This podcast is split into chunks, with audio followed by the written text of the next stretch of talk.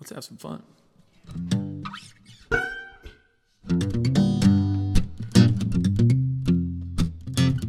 Welcome to the Loco Experience Podcast. I'm your host, Kurt Baer. This show is produced by me and my team and sponsored by my small business, Loco Think Tank, and sometimes others.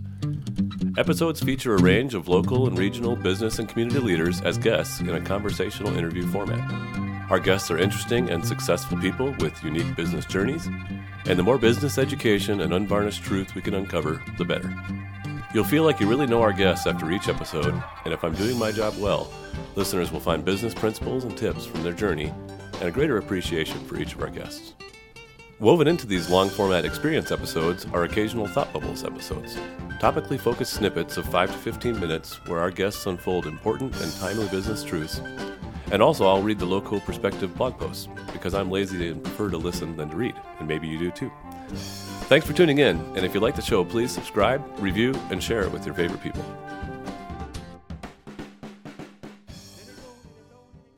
Thanks for tuning in for another bonus episode of the Loco Experience Podcast. My August blog is titled, Where Do You Get Your Energy From? And I'll be reading it now.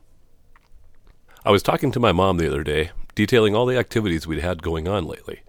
Among them, a birthday camping weekend, Realities Ride and Rally, and being the volunteer caterer for my next-door neighbor's wedding weekend in their backyard. And my mom shared an exclamation that I've heard hundreds of times from her, going back to my childhood. Where do you get your energy from? Often preceded by an oofda, this favorite expression of my mother's has become the title for this month's blog, and I'll be examining the topic from various perspectives. Where do we get our energy from? As individuals and families, as teams and organizations, and as communities, states, and nations go, it's an important question to ask ourselves, and I hope that together we can learn as we explore. Before we really get started with this month's blog, I want to give some kudos to our Loco Next Level facilitator, Drew Yancey. Drew came in as a Loco facilitator in the late summer of 2020, 2 years ago this month, and took over the Next Level chapter that was struggling with cohesion, dangerously low in membership, and not in a great place overall. In a few short months, that chapter was stable and growing again, and has now been at full capacity for most of this year. Together, Drew and I launched the Next Level 2 chapter in the spring of 2021, which chapter is now also at full capacity and thriving, and the members of these two chapters trusted us enough to recommend their key employees for a new chapter this spring, with Allison Sebeck facilitating the Next Level Catalysts. These three chapters are our premium memberships, and this growth has allowed Loco to grow in both revenues and reputation, and I must say, I'm grateful. How did Drew support this turnaround in fortunes for the Next Level chapters and their membership? To start with, he got back to basics, the blocking and tackling that makes up the heart of the game for any team. Clarify, energize, and adapt is a simple framework that Drew has worked with over the years, and step one was to clarify, what are we here for? Step 2, energize, which we did by adding new members, creating intentional connection points, and developing a culture of obstacle clearing and intentional growth.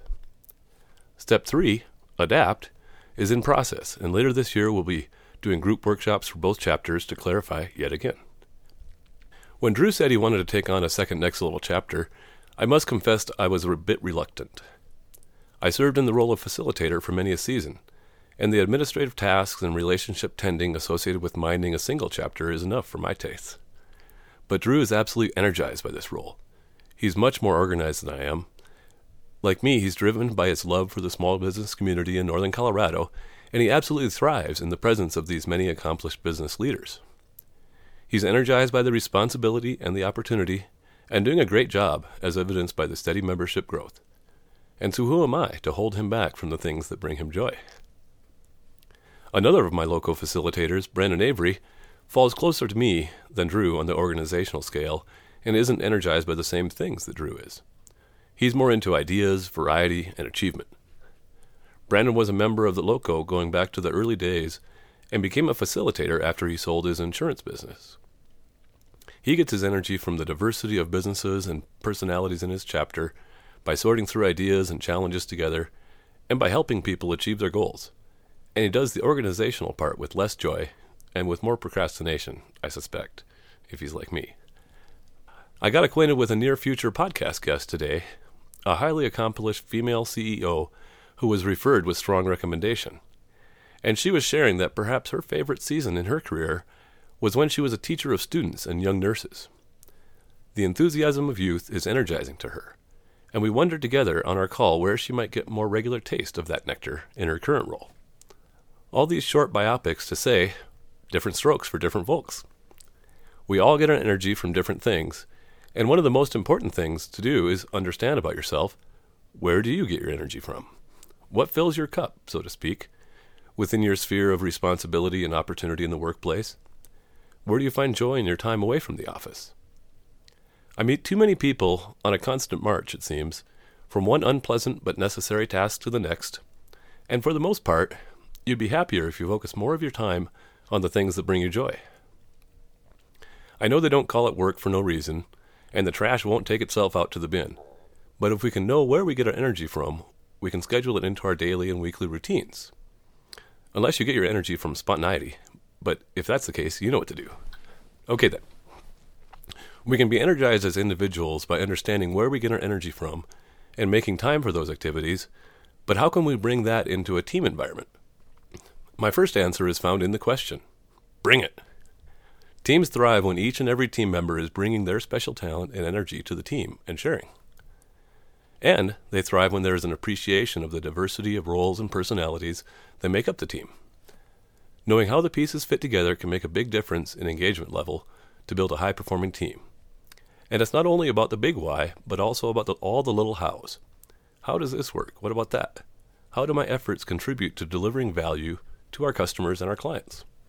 The day-to-day of business often seems to get in the way of bringing people together as a team, giving them space to get to know one another in the various roles within the organization. But most leaders who take their business from good to great will tell you that these hours are among the most important spent.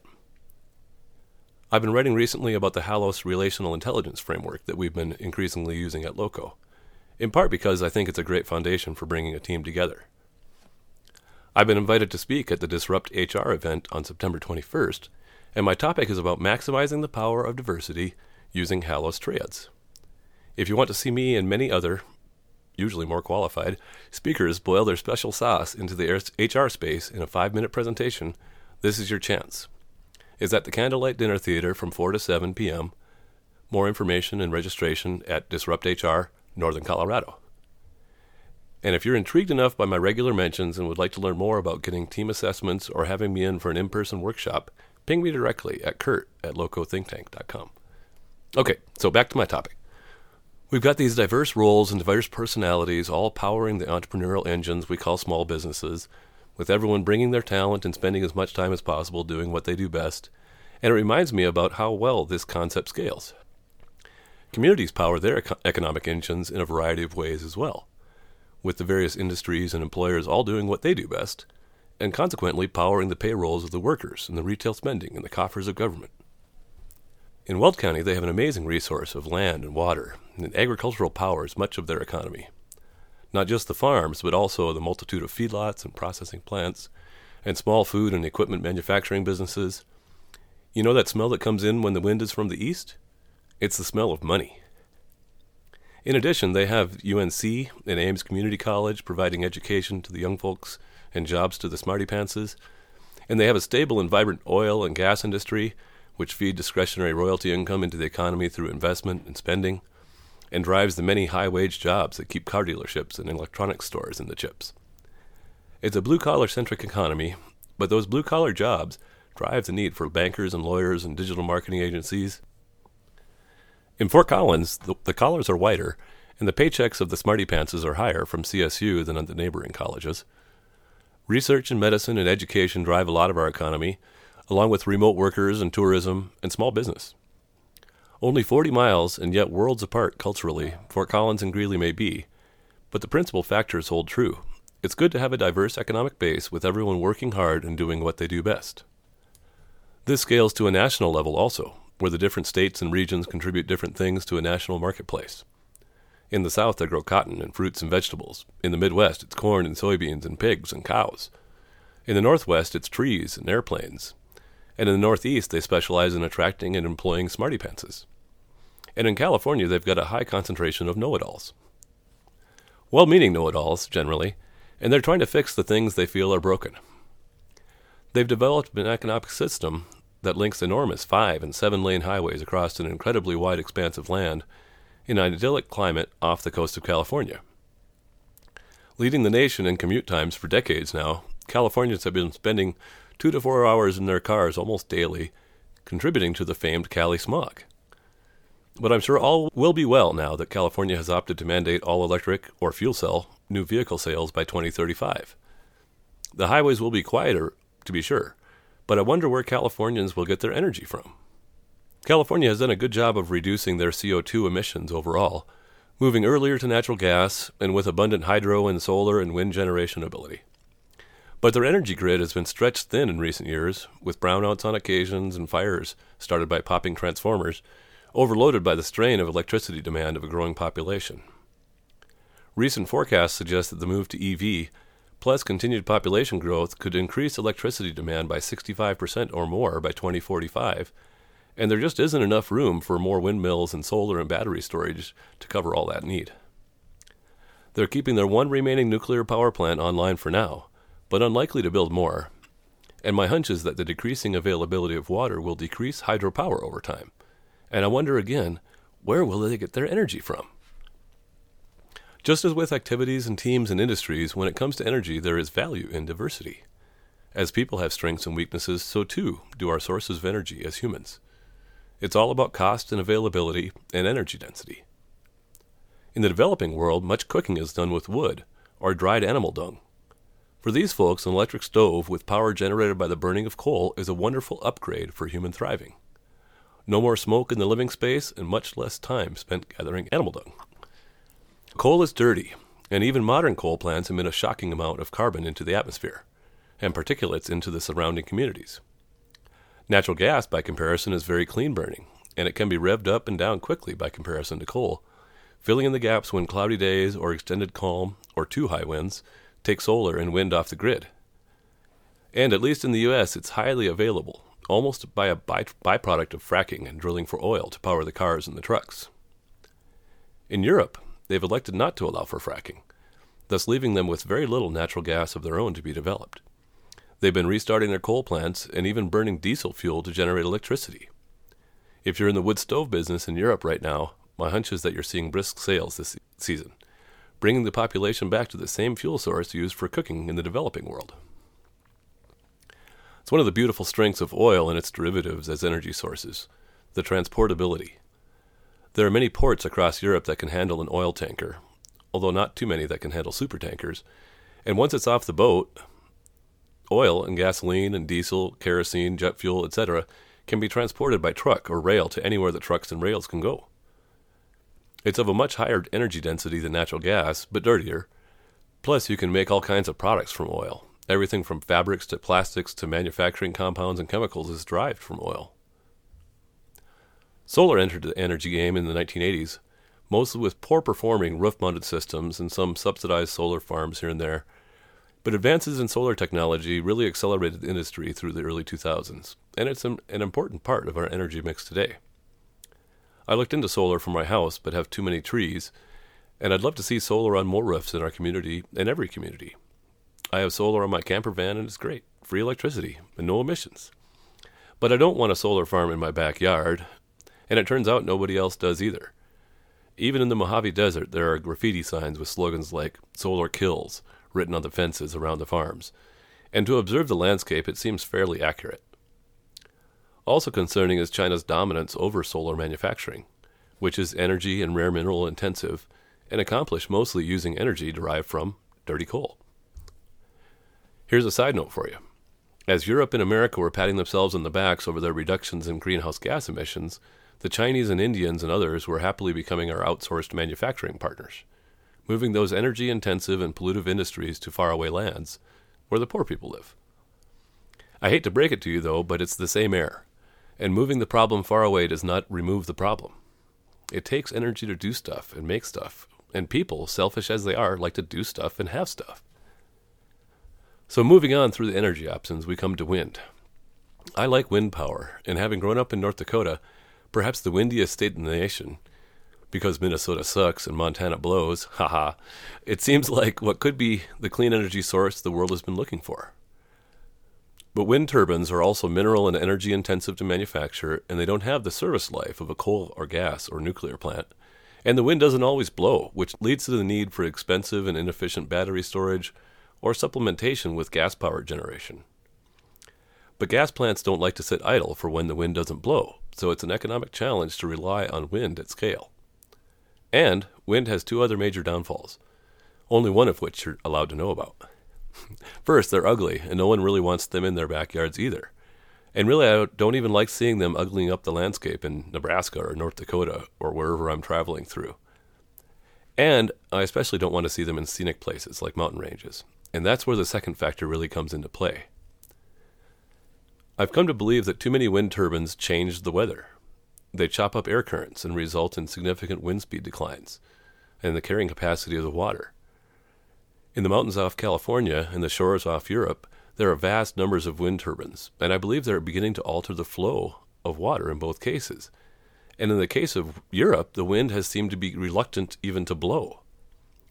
Could it be that installing wind turbines leads to the wind, quote-unquote, changing its mind about where it wants to blow? I'm not a scientist, but I don't think wind is the free lunch it is advertised to be, and I've found several people that have put together thoughtful examinations of this topic. So anyway, we've still got hydropower, which requires water flows from the Pacific to reach the Rockies of Colorado, at least in our country, and nuclear, which I've always been a fan of, but have now become more of a champion of. Hydro is pretty sweet, but it does require large amounts of infrastructure and fish-killing dams, and it's also variable. We have dry years and wet years and always have. The energy density of nuclear power is off the charts, even compared to oil or refined oil products. And it can be spooled up and down with ease, and there's no greenhouse gas issue. Uranium is abundant in our nation and in many places around the world, and the waste heat can be reused for many other purposes. But if you've got a nuclear power plant in your nation, you can use some of the byproducts to build a nuclear bomb. And even the spent fuel can turn a conventional bomb into a poison-spreading terror device. Plus, the memory of Fukushima is still fresh, though that disaster killed almost no one and left few lasting effects. So, while I do love nuclear, it too has drawbacks. All this to say, it's a diverse and wonderful world. Embrace it. In my honest opinion, the best way to deal with the climate challenge is to create a simple carbon tax and dividend system. No bureaucracy, no deciders of which technologies are acceptable and which ones are dirty, just a simple tax, a small one. The magic is in the dividend. Everybody gets it, in equal measure. So if you're a rich dude who's flying around in planes and driving a big truck, you can subsidize the person who lives a simple life and walks to work. Tax what you want less of, subsidize what you want more of. And it's the same with you, and the same with your team. Make space for the things that energize you, make it part of your routine, bring your special sauce and share it. Clarify the why, understand the how, tax what you want less of, and subsidize what you want more of, and make it a great day. Thanks for reading.